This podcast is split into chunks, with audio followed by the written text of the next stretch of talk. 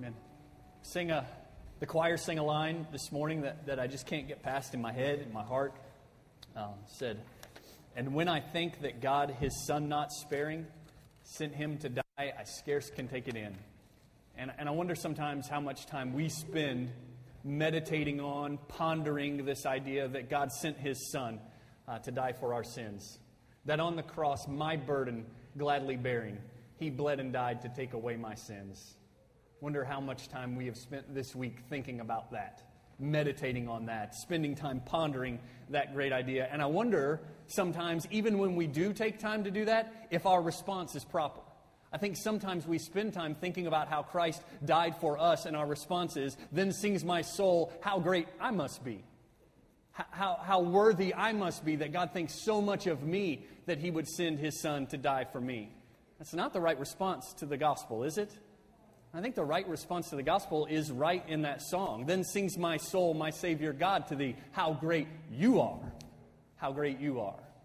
I encourage you this week, if you haven't been regularly meditating on the gospel truth that Christ died for your sins, I hope that you will this week. Spend some time quietly thinking about that, meditating on it. And I hope your response will be like the response of the writer of that song Sings my soul. My voice doesn't sing well. You, you guys know that, right? My soul sings, right? My soul sings to him, my Savior, my God. How great you are. How great you are. I hope that, that that'll happen this week in your life.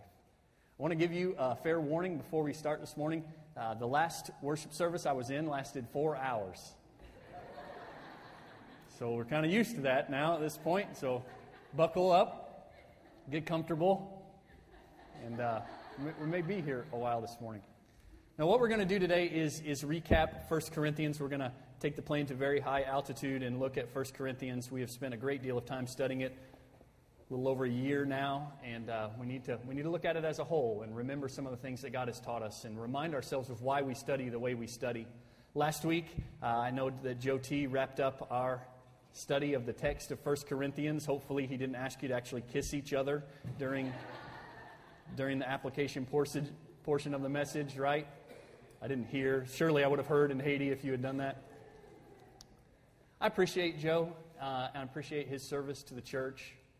Uh, you, you, guys know that, that when I leave, uh, I don't worry about you being in bad hands. I don't worry about things falling apart. Um, trust Joe and, and thank God for the fact that he is here and willing to serve and does such a great job.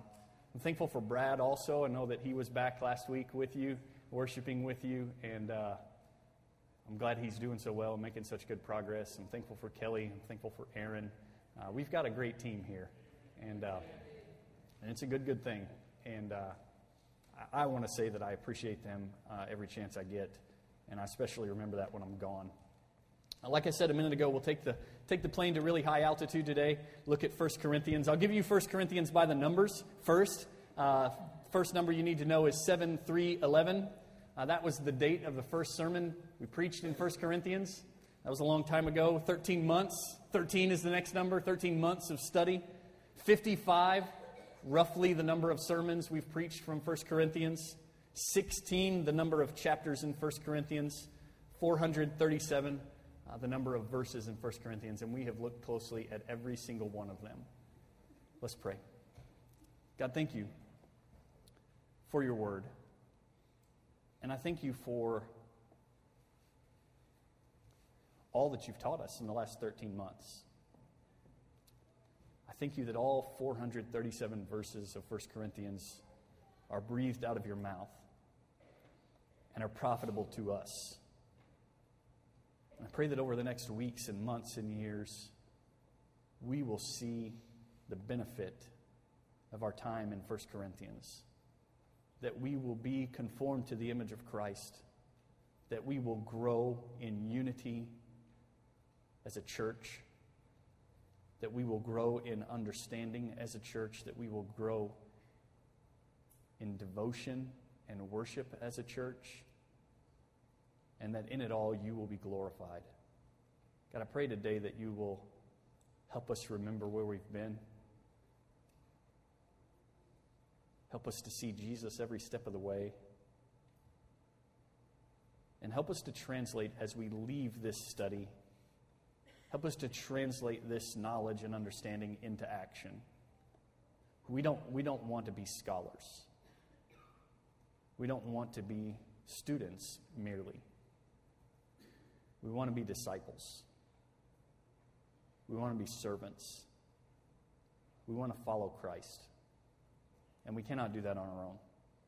Just as we needed your help in study, we need your help in application. So use us for your own glory. In Christ's name we pray. Amen. Amen. Do you have your Bible?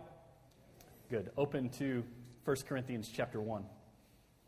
First thing I want to do uh, today as we think broadly about 1 Corinthians is I want us to think even more broadly than 1 Corinthians. I want us to step even further away from the text and think about why, we, why it is important that we study the way we do, why it is important that we preach the way we do. And, and some of you have heard me articulate this before. Uh, in fact, I'm, I'm reminded uh, this week of a conversation that was had in my living room in Mississippi uh, with the pastor search committee when they came down uh, to visit with me, and we were talking about all kinds of different things. And uh, and they talked about the, the style of preaching because they had heard some of, some of my preaching. And Jason Brannock, in particular, kind of was like, why do you, why do, you do it this way? And, and he almost had this attitude of, it, yeah, he agrees with me. Almost had this attitude of, it's not a really good thing. Like, we, we would almost like you to do it differently. And uh, like, like the other style of preaching is better topical preaching, where you try to preach to felt needs of the congregation or social issues that are around, things like that. And, uh, and so he asked me this question, and, and, and I laid this out of, of why I'm convicted that this is the way you're supposed to preach, this is the best thing for the church, and all of this stuff. And uh, I was worried at that point that, that I was on a different page from this search committee, and, that, and uh, turns out Brannock was on the wrong page, right? Uh, and if you know Jason at all, you know that, that he will enter into an argument, guns blazing, ready to fight. And, and as soon as he realizes he's wrong, he puts him away and says, okay, I'm, I'm, I'm, I'm wrong, and, and I'm with you. And, and that's kind of what happened. And, and I say that, and he would talk to you about it the same way. And, uh, and so I want to I wanna kind of lay that back out for the rest of you. I've done it a few times since I've been here, but we need to be reminded of, of why it's important to study the Word the way we study the Word. Um, and we need to understand that because preaching of the Word if, it, if it's not the most important thing that happens as we gather together, it is one of the most important things that we do uh, when, we, when we proclaim uh, the Word of God. And so it is a central issue. It, it is not some secondary thing that's off on the side. It's not something that just a few people are a part of. It is a central part of the church. In fact, one of the keys uh, to a healthy church is a healthy pulpit. And uh, so this is an important issue, and, and we need to spend some time thinking about it. And I want you to know that I, that I don't preach the way I do because it's the easiest way to preach, uh, because it's really not. Uh, I don't preach the way I do um, because it's the most popular way to preach, because it's not. Uh, I, I, preach the way I do because of, the, because of clear conviction and, and what I believe is a clear uh, mandate in Scripture to preach the Word. Um, that's what Paul tells Timothy. It's what we see all over the place. It's what we see in the Old Testament. It's what, it's what God's men did. They preached the word, they delivered God's word. Thus saith the Lord. We sang about that just a minute ago. Uh, that's, that's where the church has come from. That's what we always see. And so it is, it is not from some pragmatic perspective that I preach the way I do, uh, it, it is from a, a, clear theological conviction and, and what I believe is a biblical mandate uh, to preach this way. And, and so I want you to know that, that it's, that it's not some minor thing in my mind. Uh, in preaching, there are basically two schools of thought. Uh, number one is topical preaching, and the other is expositional preaching. Topical preaching basically starts with an idea an issue or an application, what we would call the topic, and then goes to the text to see what the Bible says about that. Or, or maybe more practically, it starts with a conclusion in the mind of the pastor, the preacher, uh, of an idea that he wants to communicate, an idea that he wants the church to hear, and then goes to the text to find a text that supports that idea in the mind of the preacher. Does that make sense? And so, topical preaching, I, I, really believe, starts with a conclusion and works backwards to the text. And, and I hope that you will see in that a little bit of backwardness, a little bit of that, that really doesn't make much sense. And I'm going to articulate why in a minute, that it really depends a whole lot on the preacher and, and, and is subject to a lot of twisting and a lot of contorting uh, and is different. But topical preaching basically starts with an idea, an issue, or an application, what we would call the topic, and then goes from there to the text to find a text that makes that point. Okay? Expositional preaching, on the other hand, starts with the text and from the text draws the topic the issue, uh, the, the application, the idea, whatever it is, comes out of the text. And whatever the text of the day is, that's the issue of the day. Okay? And, and so those are two differences. I mean, they, they couldn't really be more different. Both of them are, are preaching the Word of God. And, and I'm not trying to dog or, belittle anyone who would do topical preaching. I think churches have thrived and survived on, on topical preaching for a lot of years. But I think that what we will see today is that there is a huge benefit to expositional preaching, uh, and that the, the dangers of topical preaching uh, are, are, are all met in expositional preaching the weaknesses of topical preaching are all shored up in expositional preaching. And so I'm not trying to say if, if, if, if you prefer topical preaching that you're bad or you're wrong, although I might say that in private. Um, I'm just saying there's a, there's a difference. I, I, think one is superior to the other. I'm not saying the one is detrimental, um, but one is superior to the other. Uh, and, um, and so that's the, that's the difference. My commitment to expositional preaching is really birthed from two places. One is my view of Scripture, and two is my understanding of myself. Um, that's that's the, the two reasons, the two uh, foundations upon which this conviction is built. First one uh, is my view of Scripture. I believe that the Bible is the very Word of God, breathed out for us. It is uh, without error, right? It is inerrant, it is infallible, it is the supreme authority for us in every area of life, right? It is the fullest, most clear revelation of God that we have. It is God saying, This is who I am. He has revealed himself certainly in other ways, right? In the creation, he has revealed himself. Uh, in his Son, uh, he has revealed himself. But we are not with his Son. We are not walking as Peter and Paul and James and others walked with Jesus. We're not walking that way. So today, the clearest revelation we have of God is his Word. And so if if we believe that, if we are a people of the book, as Baptists have claimed to be from the beginning, then we need to be students of the book. We need to be people who gather together around the book, not so that we can worship the pages, not so we can worship the words in the pages, not so that we can worship the, that, but so that we can worship the God it reveals, the God who is revealed, the God who reveals himself in the book. That, does that make sense? So if Scripture is that way, if the Bible is that, then what, what else could we do? Then get together and study it. If the Bible is what the Bible says it is, then we must be students of it. And so that is really my, uh, my, view of Scripture, which I hope is your view of Scripture, is, is what drives this commitment to expositional preaching. So the question then is well, can that be done? Can, can we tell what the Bible says in topical preaching? Yeah, you could. You could do that without just plowing through book after book after book. You could, but, but my conviction is I don't think you would. I don't think you would faithfully study the whole Bible unless you plow through book by book. You could, but you wouldn't. Does that make sense? And that kind of leads to the second pillar uh, of this conviction is that not only does my view of Scripture drive my commitment to expositional preaching, my understanding of myself drives it. Uh, my understanding of myself and my sinfulness. Three things. Number one, uh, I am young. I am young, really young, and I you get you guys know that, and you give me grief about that all the time. I'm young, and therefore I don't have authority or experience that I can speak from that is my own. You know, I think, I think maybe if a guy's been in ministry for 40 years, he could stand up and speak. He shouldn't, but he could stand up and speak uh, with, with a bit of authority and from a great deal of experience and say, I've been there, I know what this is, and, and I know what I'm talking about, and that kind of stuff. I can't do that. I, I realize I'm just a pup. I don't have experience. I am, uh, in a lot of ways, a kid. I totally get that. And so, because of that, I don't want to stand on my own authority. And, and I pray that, that when I've been in ministry for 40 years, I will still not try to stand on my own authority. It's foolish, it's dangerous, it's prideful. It's, it's bad to stand on your own authority. So, what, where else can I stand except on the authority of the Word of God and simply declare to you this is what it says, uh, this is what it means, and this is what we should do about it, right? And so, uh, not only do I think uh, about Scripture in a certain way, I think about myself in a certain way and realize I'm young, and therefore I don't have authority of my own or experience of my own from which to speak. Number two, I am limited uh, I don't have a great deal of insight into your lives. There are a bunch of you in this room, and, and from young to old, and I don't know what all is going on in your life. I don't know the issues that you're struggling with. I am definitely limited and finite. One author who helped shape my understanding of this said that a topical preacher will never preach more than he already knows? I don't know much. I don't know much. And so if, if all I ever give to you is what I know, that lasts about two years, and then we start over. Right? To give you what I know, and we start over and we just say it better two years. And, and, and that happens in a lot of pulpits. You just get the same thing, the same limited understanding of the pastor over and over and over again.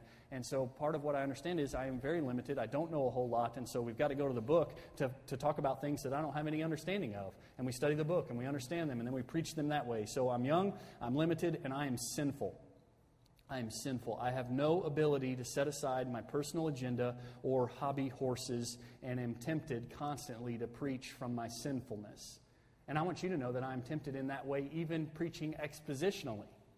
Even expositionally, I have a tendency to uh, hit hobby horses, hit personal agendas. I can't imagine how much more I would do that if on Monday morning I said, Well, all right, what are we going to preach about next week? Man, you would get rant after rant after rant from me because I'm sinful.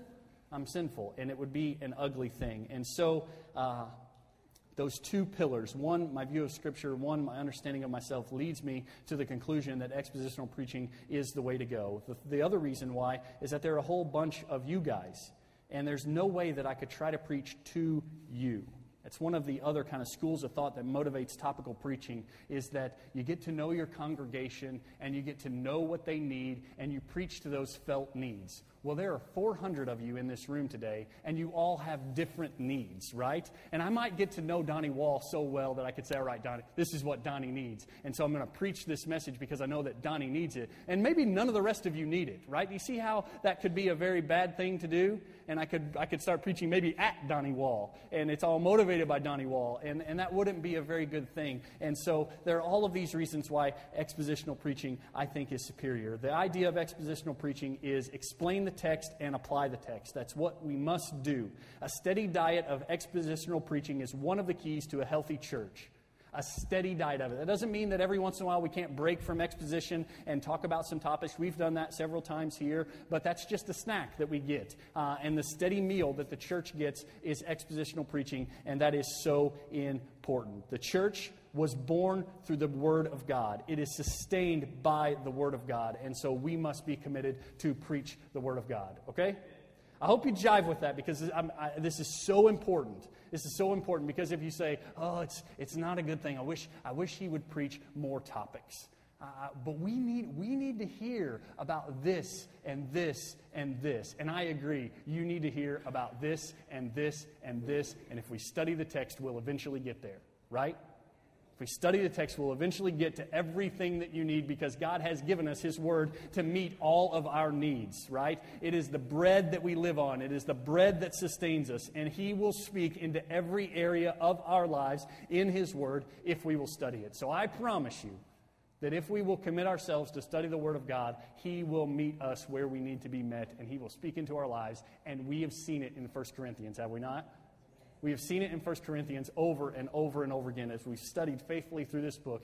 God has, over the last 13 months, met us right where we needed, and there was no clearer place than that than when the tornado hit right? When that tornado hit, we were in a place of the scripture where it was talking about all of the different gifts working together, all of the different unique, unique and individual gifts coming together to work toward the common good. And we saw it, right? We needed to hear that. And God was preparing us for that even before the tornado. We were talking about that. Then the tornado hits, and we get to do it. And so God has done that, and He's done it over and over and over again in our lives, and we are thankful for that. We have covered a great host of topics in our study of 1 Corinthians. Most most of them have come at just the right time in the life of our church. Many, many of the te- topics we've covered in 1 Corinthians, we would never have covered. We would never have covered if I had sat down in the morning and said, okay, what are we going to? I would never have preached so much about tongues in a Baptist church, right? Never. Never would have approached 1 Corinthians chapter 7 and 8. Never would have done that if we were just preaching topically. God has given us things that we didn't even know that we needed. And that's so important. We didn't even know we needed them, and yet God gave them to us through His Word. Here's a sample of the topics that we have covered as we expositionally studied through 1 Corinthians. We've talked a great deal about the church, right? You see what I'm trying to do here? I'm trying to say we've studied for the last 13 months, plowing through the text, and now raising the plane to a very high altitude and saying, what topics have we covered? If we're going to approach it from a topical perspective, what topics have we covered in our expositional preaching? We've talked a great deal about the church, right? How was the church born? Right? We could easily title a message that. How was the church born? How should the church be led? We've talked about that. We've talked about how should the church exercise discipline. Right? Remember that guy that's sleeping with his stepmother? And that whole problem and what the church should do about that? We wouldn't have talked about the guy sleeping with his stepmother if we were talking topically. We wouldn't have touched that with a 10 foot pole. But we did. How should the church serve? What should the church's mission be? How should the church celebrate the Lord's Supper? And what are the dangers? What are the, what are the issues to avoid when we talk about the Lord's Supper? What about spiritual gifts? We spent seven weeks in spiritual gifts in chapters 12, 13, and 14. We talked about spiritual gifts to great ends. We talked about the difference between the roles of men and women in the church. Also, would not have talked about that if it had been up to me, right? That was sticky, wasn't it? And it made some of you mad, didn't it? But it was what was there, and God gave it to us, and it's profitable for us. And so, in the, uh, in the uh, outline of 1 Corinthians, there's a whole section about the church and all of these other topics about the church. There's also a whole section about relationships. What about our relationships with the leaders in the church? Remember back to chapter 1 when there are people who are having quarrels? He says, Some are saying, I have Paul, and others, I have Apollos, and some Cephas, and I have Christ. Has Christ been divided? Paul was not crucified for you, was he? Or were you baptized in the name of Paul? I thank God that I baptized none of you except Crispus and Gaius, so that none would say that you were baptized in my name right? Paul talks about how our relationship with leaders should be. He talks about how our relationship with brothers should be within the church, right? How we should serve one another and care for one another and put one another ahead of us. Remember the whole business at the Lord's Supper? Uh, the rich people are oppressing the poor people and they're going in the line of the Lord's Supper first and they're getting their bellies full and they're getting drunk off the wine and the poor poor people are out in the back and they don't have anything at the end of the day. The ones who need it the most don't get anything and there is this bitterness between the two groups. Right? How are we supposed to relate to our brothers and sisters in Christ? How are we supposed to serve? How are we supposed to love them? We talked about relationships in marriage, right? Talked a lot about marriage. How many churches spend six or seven weeks on marriage? We did that. We did that. In 1 Corinthians, we did that six or seven weeks about what marriage is supposed to look like. But we didn't just come up with it out of the crystal blue. We saw it in the text and we preached it from the text. We talked about singleness, right? In the context of all of his talk about marriage, he says, Oh, but there's some of you who are single, and it's so good. It's so good that you're single and you're so gifted in your singleness to go across the planet and serve the Lord without distraction, without division in your allegiance. You can go and you can give your life and service to the Lord, and you don't have to worry about a wife, and you don't have to worry about children. You just give it all for the glory of God. And he talks about singleness and how he actually prefers singleness over married life, right? And so he says a word about singleness, he says a word about marriage. He talks about our relationship with other churches toward the end of the book. He talks about that, that Corinth is not the only church on the planet.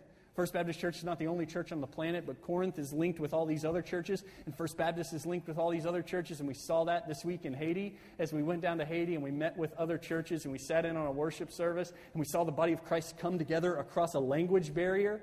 Uh, I think I think Victoria's going to talk about this tonight about how we didn't we didn't understand what was what they were saying, but at the end of the service, they brought out bread and a cup. And they took the Lord's Supper, and we took the Lord's Supper with them, and there was this great unity and this common understanding of this is what this is what draws us together. We didn't understand what he was preaching about, but we understand the bread and the cup, right?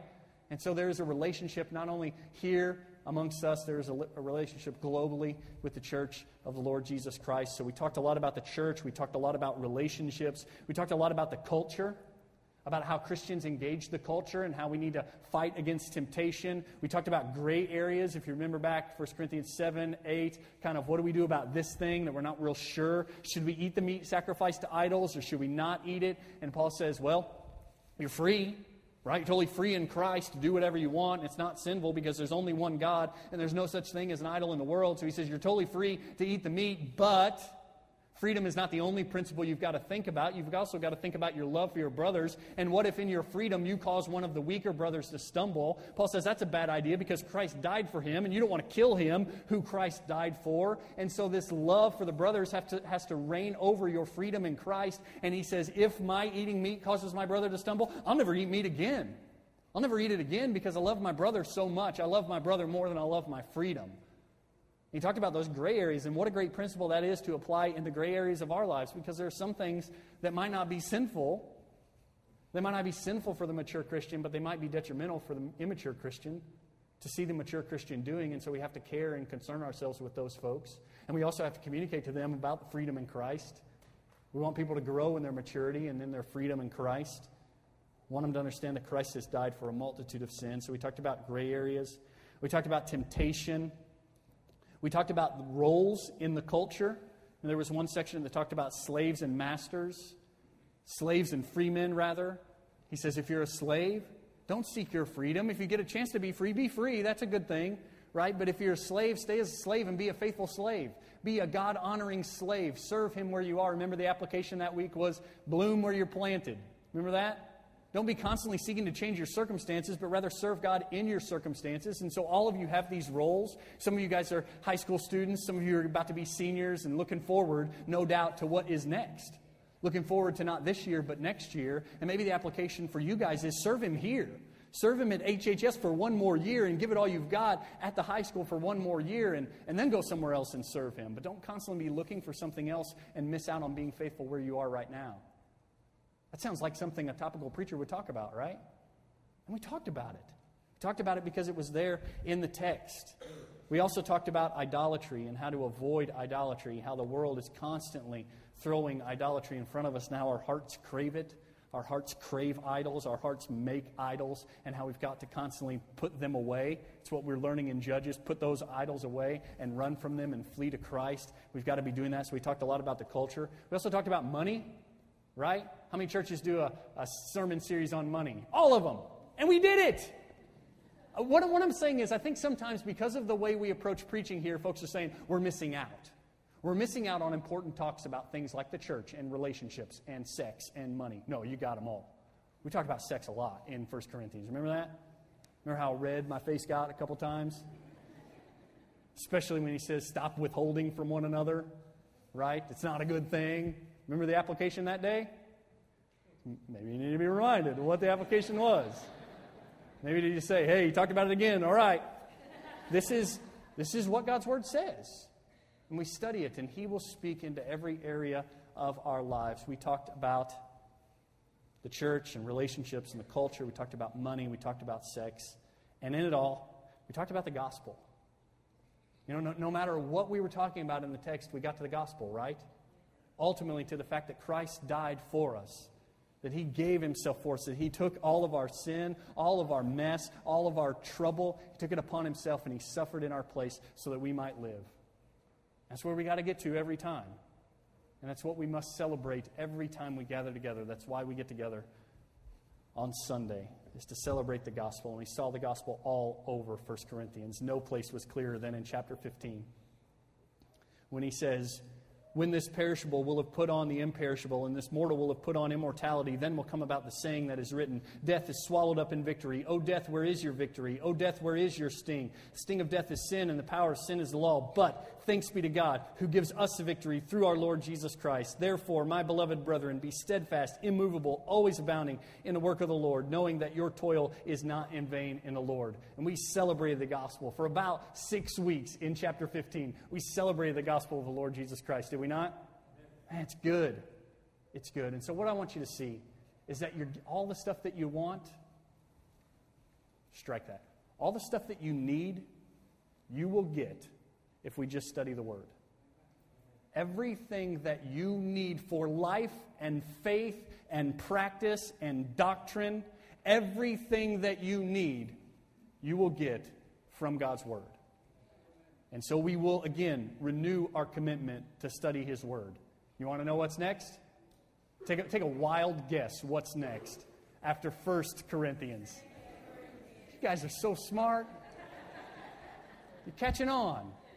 We're going to catch back up with the people of Corinth and see what the result has been from this letter and a visit and another letter and all of this interaction between them and Paul, and we're going to move on forward. So, what I want us to do is I want us to go back to where we started. I want us to go back 13 months to where we started and what we were going to look for. And we had four applications that day. Four applications as we looked ahead for 1 Corinthians we will make the same four applications as we look back over 1 Corinthians. Number one is this we want at First Baptist Church to encounter God. We want to encounter Him. And there is no better place to encounter God, to meet with Him, than in His Word. I think there is this movement amongst Christians today to say, oh, I want to meet with God, so I'm going to go out into the wilderness and just be very quiet and very still. Or I want, to, I want to meet with God, and so I'm going to lock myself in a dark room and I'm just going to be very still and very silent. I'm afraid you might meet with a lot of other things than God if you do that. I'm afraid there may be other things that you would hear if you do that. But I can guarantee you, if you open this book and study it and read it, you'll meet with God. And He'll meet with you. And that's what we want, right?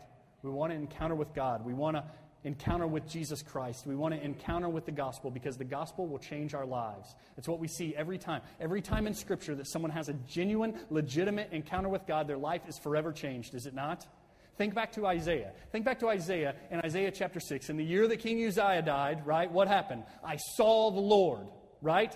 I saw the Lord seated on his throne, high and lifted up. The train of his robe was filling the temple right? The threshold shook and there was smoke and there was flame, right? He saw the holiness of God. And what was his reaction? As the seraphim flew around and sang about his holiness, what was his reaction to an encounter with God?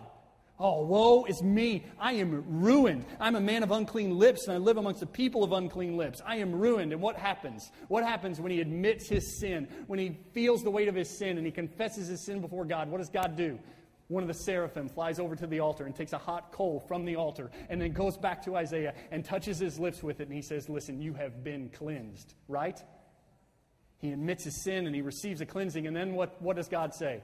What does God say as, as, as Isaiah is encountering him? He says, who, Whom shall I send and who will go for us? And what does Isaiah said? Yeah, me, me, me. I'm the one. I'm the one you can send. I'm the one. I will go right? Because he's had a real encounter with God where he was broken and ruined in his own sin and then cleansed of that sin and then put on a mission. That's what happens when we encounter God, right? That's what happened when Paul, the author of 1 Corinthians, encountered God, was it not? He was walking on the road to Damascus, ready to kill Christians, to send them to jail, all kinds of trouble he was causing for the church. And what happened? He met with God. And what was his reaction? He says, Oh, who are you? Who are you, Lord? Jesus says, I'm the one you're persecuting. I'm the one you're persecuting. Paul wasn't persecuting Christ physically, was he? Personally, was he? No, he was persecuting the church. And the church is so closely identified with Christ that Christ says, You're persecuting me. And what happens to him? Falls down and goes blind, right? His life is forever changed. He has this encounter with God, and his life is forever changed. And he goes into the village and he meets with a brother, and he is discipled there quickly. He's discipled for a little while in the wilderness, and then he gets to work, doesn't he? Paul doesn't say, Wow, that was awesome. sing a song about it, and I'll clap my hands, and I'll celebrate it. He certainly does all those things. There are no loftier statements about the gospel than what Paul writes in Scripture, right? When every once in a while he's articulating a point, he just breaks into song singing about the greatness of God and how he's been redeemed, right? Death, where is your sting? Death, where is your victory? All right, swallowed up. Thanks be to God who gives us the victory. Paul's singing at that point, isn't he? And he goes to the nations and he takes the gospel where the gospel has never been. That's his response. And that's what we want. Right? We don't, we don't just want an understanding of God when we study his word. We want to encounter him and have our lives ruined and then restored by His grace. And we don't just want to enjoy that restoration, we want to respond to it by serving Him. It's what you see when people have a genuine encounter with God. Their lives are forever changed and they're put into service. So we want an encounter with God. We also want to embed with His people. We want to be a part of the church. We want to be a part of small groups. We want to be a part of this unity. We want to be together. And that's what we see from the beginning of the church as well, right? If you go back to Acts, the beginning of Acts, Peter preaches, right? Pentecost, the Holy Spirit comes. And what happens when the church is born? They go their separate ways and go back to their normal lives and go about their regular business? No, they give their lives to each other and they share everything that they've got and they live together and they share everything and they are committed to each other and they care for one another and they know each other and that's what we need.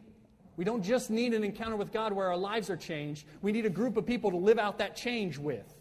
We need a group of people who will hold our hand. We need some people who are ahead of us in the walk and some people who are behind us in the walk so that we can walk together, helping each other every step of the way. We cannot do that on our own. There are a lot of people that say, I've had an encounter with God, I've met him, but I don't care about his people and I don't want to be part of the church. That's absurd. It's absurd to say, I've been, part, I've been adopted in this family, but I don't want anything to do with the family. I want, I want to have a relationship with the father, but not the brothers. It's crazy. We need a relationship with the brothers. And that, I think, most clearly happens here at First Baptist Church in small group Bible study. If you're not in small group Bible study, get in small group Bible study. Get in a group where you can share your life, where you can live together, where you can hold hands and walk forward. Be a part of that embedding. First, we encounter God. Secondly, we embed with His people. We plug in, we plant ourselves firmly in the surrounding mass. That's what the word embed means. Thirdly, we are equipped, and we saw that in 1 Corinthians, right? Paul's writing this whole letter to them to equip them. Over and over again, he says, I don't want you to be uninformed about this. I don't want you to have this misunderstanding. I don't want you to keep going on doing the Lord's Supper the way you're doing the Lord's Supper. I don't want you to keep going on with your misunderstandings about spiritual gifts. I don't want you to keep going on blabbering where no one can understand and no one's edified, right? Paul steps in and he equips them to do church, to live life as a Christian more faithfully, more clearly. And we need that, right? We need equipping. It's not just about having an encounter with God and then embedding with His people. We want to grow, right? We want to grow as Christians. We want to mature as Christians. We want to study more deeply. And there's always more deep study for us. No matter how much study we've done, there's always more. There's always more ways to be equipped, right? And this whole letter, this whole letter of 1 Corinthians is about equipping the saints, right? That's what he says at the beginning of it. He says, I'm not writing this just to the general public. It says, Paul called as an apostle of Jesus Christ by the will of God, and Sosthenes, our brother, to the church of God which is at Corinth, to those who've been sanctified in Christ Jesus, saints by calling, with all who in every place call on the name of our Lord Jesus Christ, their Lord and ours. Grace to you, and peace from God our Father and the Lord Jesus Christ. Paul says, I'm writing this to the church. This is to the church. This is to the saints. Remember that? Homie, I'm a saint. Remember that? We're saints. Not because we're good, but because God has called us, God has changed us. And Paul writes this letter to the saints because they need it. They need to be equipped, and you need to be equipped. And there are opportunities to be equipped. Here at First Baptist Church, there are opportunities to be equipped, to be more faithful, more mature in your walk with the Lord. Small group Bible study is one of them. Life University is another one. There are all kinds of Bible studies and ministries going on that help equip you, not just so you have a bunch of tools in your toolbox, but so that you will engage. That's the last application. We encounter God, we embed with His people, we get equipped, and then we engage. This is understanding that leads to action. We don't want you to just have all of these skills and all this understanding and all these tools in your toolbox. We want you to work on something, right? I want you to get involved and go and do. Teach a small group Bible study. Serve in the, in the uh, child care. Be a Bible drill teacher, right? If you're on Facebook at all, we need some Bible drill teachers. That is one of the coolest things that we do every year. All these little kids stand up here and know more scripture than we do.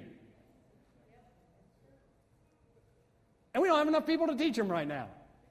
You can be a part of that. You can be a part of taking a little kid like Sophie or Isaac or Sam, teaching them the Word of God, planting it deep in their hearts. And sure, maybe they don't understand the fullness of it, but it's there. It's there for later when God gives them more understanding, we need some small group, we need some Bible drill leaders. So maybe one of the responses in application today is I volunteer to be a Bible drill leader. It doesn't even meet all year. It's like six months. It's a piece of cake, and you could be involved with it. But that's the point. We want people to engage. We want understanding that leads to action. Be a part of something. Most of the church in fact, the, the common statistic is 80% of the church does nothing. Does nothing. And 20% of the people do everything. You think that's true? You think that's sad?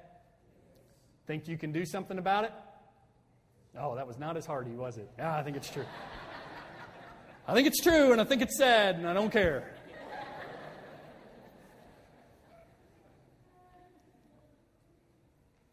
As you walk through this process of encountering God, embedding with His people, equipping, being equipped, don't forget to engage. Because when you engage, you help bring other people into the process. right? You help other people have an encounter with God. You help other people embed with his, with his people. You help other people get equipped. And so you help other people along in this process. If we don't make that crucial last step, it stops. The pattern, the cycle, and the process stops. And so I think there's an application for all of us. In these four things, there's an application for all of us. There are some of you in this room who've never had an encounter with God, never met God and seen your own sin and cried out for forgiveness. And maybe that happens today. Maybe today you say, Woe is, woe is me, I'm ruined. I am ruined. I am sinful to the core, and I need a cleansing. And you look as we've talked about Jesus dying on the cross for your sins, as we've sung about Jesus dying on the cross for your sins, you look and say, I need, I need him. I need you. I believe in you and I trust in you and I will follow you. And you turn to him. Repentance, you turn to him in repentance and faith and you live for him. Maybe you, some of you need that encounter with God today. And maybe there are a whole other group of people who are faithful here to come and encounter God with us in worship. You come in at 1046, right? So that you can just walk right into your seat and not engage with anybody, not embed with the people. You don't have any interaction with anybody. You just come to your seat, and you do your thing, and then before I say amen at the end, you're out the door, right? Because you want to isolate yourself from everyone. My encouragement to you don't isolate yourself. You're only hurting yourself. You're only missing out on some of the greatest blessings as a Christian in community with other people. Go to small group Bible study. There's a class for you. And maybe, maybe you're here and you've had an encounter with God and your life's been changed and you're, you're regularly in small group Bible study, but you're not growing at all. You're not moving forward at all. You're just kind of treading water.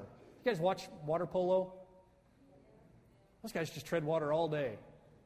I don't want to be one of those guys. I want to be a marathoner, moving forward.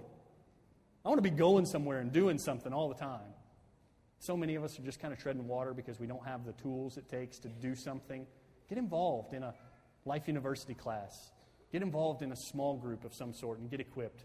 And then some of you are doing that, and you're, you're like connoisseur of Christianity. You're at worship all the time, and you're listening to all kinds of great preaching, and you're reading great books, and you've got all these tools in your, in your toolbox, and you keep them polished, and you say, Look at that tool. Like a gun collector. One, one of my favorite preachers talks about gun collectors. He says there's so many Christians that are gun collectors. They've got guns all over their house. We're not called to be gun collectors, we're called to be hunters. Shoot something. It's a, bad, it's a bad finish to that whole story. Right? But you get the point. Right? Some, some of you like know all kinds of doctrine and theology, and some of you have all kinds of training in evangelism. Let's use that as the example. Some of you have been trained in EE and CWT and faith and Roman Road and every other kind, and you never share the gospel with anybody. It's ridiculous. You're a collector, not a hunter. Be a hunter. Do something. Serve. Preach the gospel. Go to the nations. We took a bunch of women to Haiti. I'm kind of upset about that. When I think about it, I really am kind of upset about it. Mostly women went to Haiti. And it was clear that we were going to Haiti to do some really difficult manual labor work. Men would have been useful. Not that the women weren't, they rocked. I'm just I'm kind of sad that three guys went. And one of them was me. Not exactly the strongest guy in the room. Do something. Get involved. Engage. Help other people encounter God keep the process going. Let's stand together and pray. God, thank you for your word. Thank you for all that you've taught us about all kinds of aspects of life and areas of life and topics and concerns and issues, ideas. You've taught us so much. And we trust that you'll continue to teach us as we continue to faithfully study your word. God, I pray that you help us connect all of this with big ideas.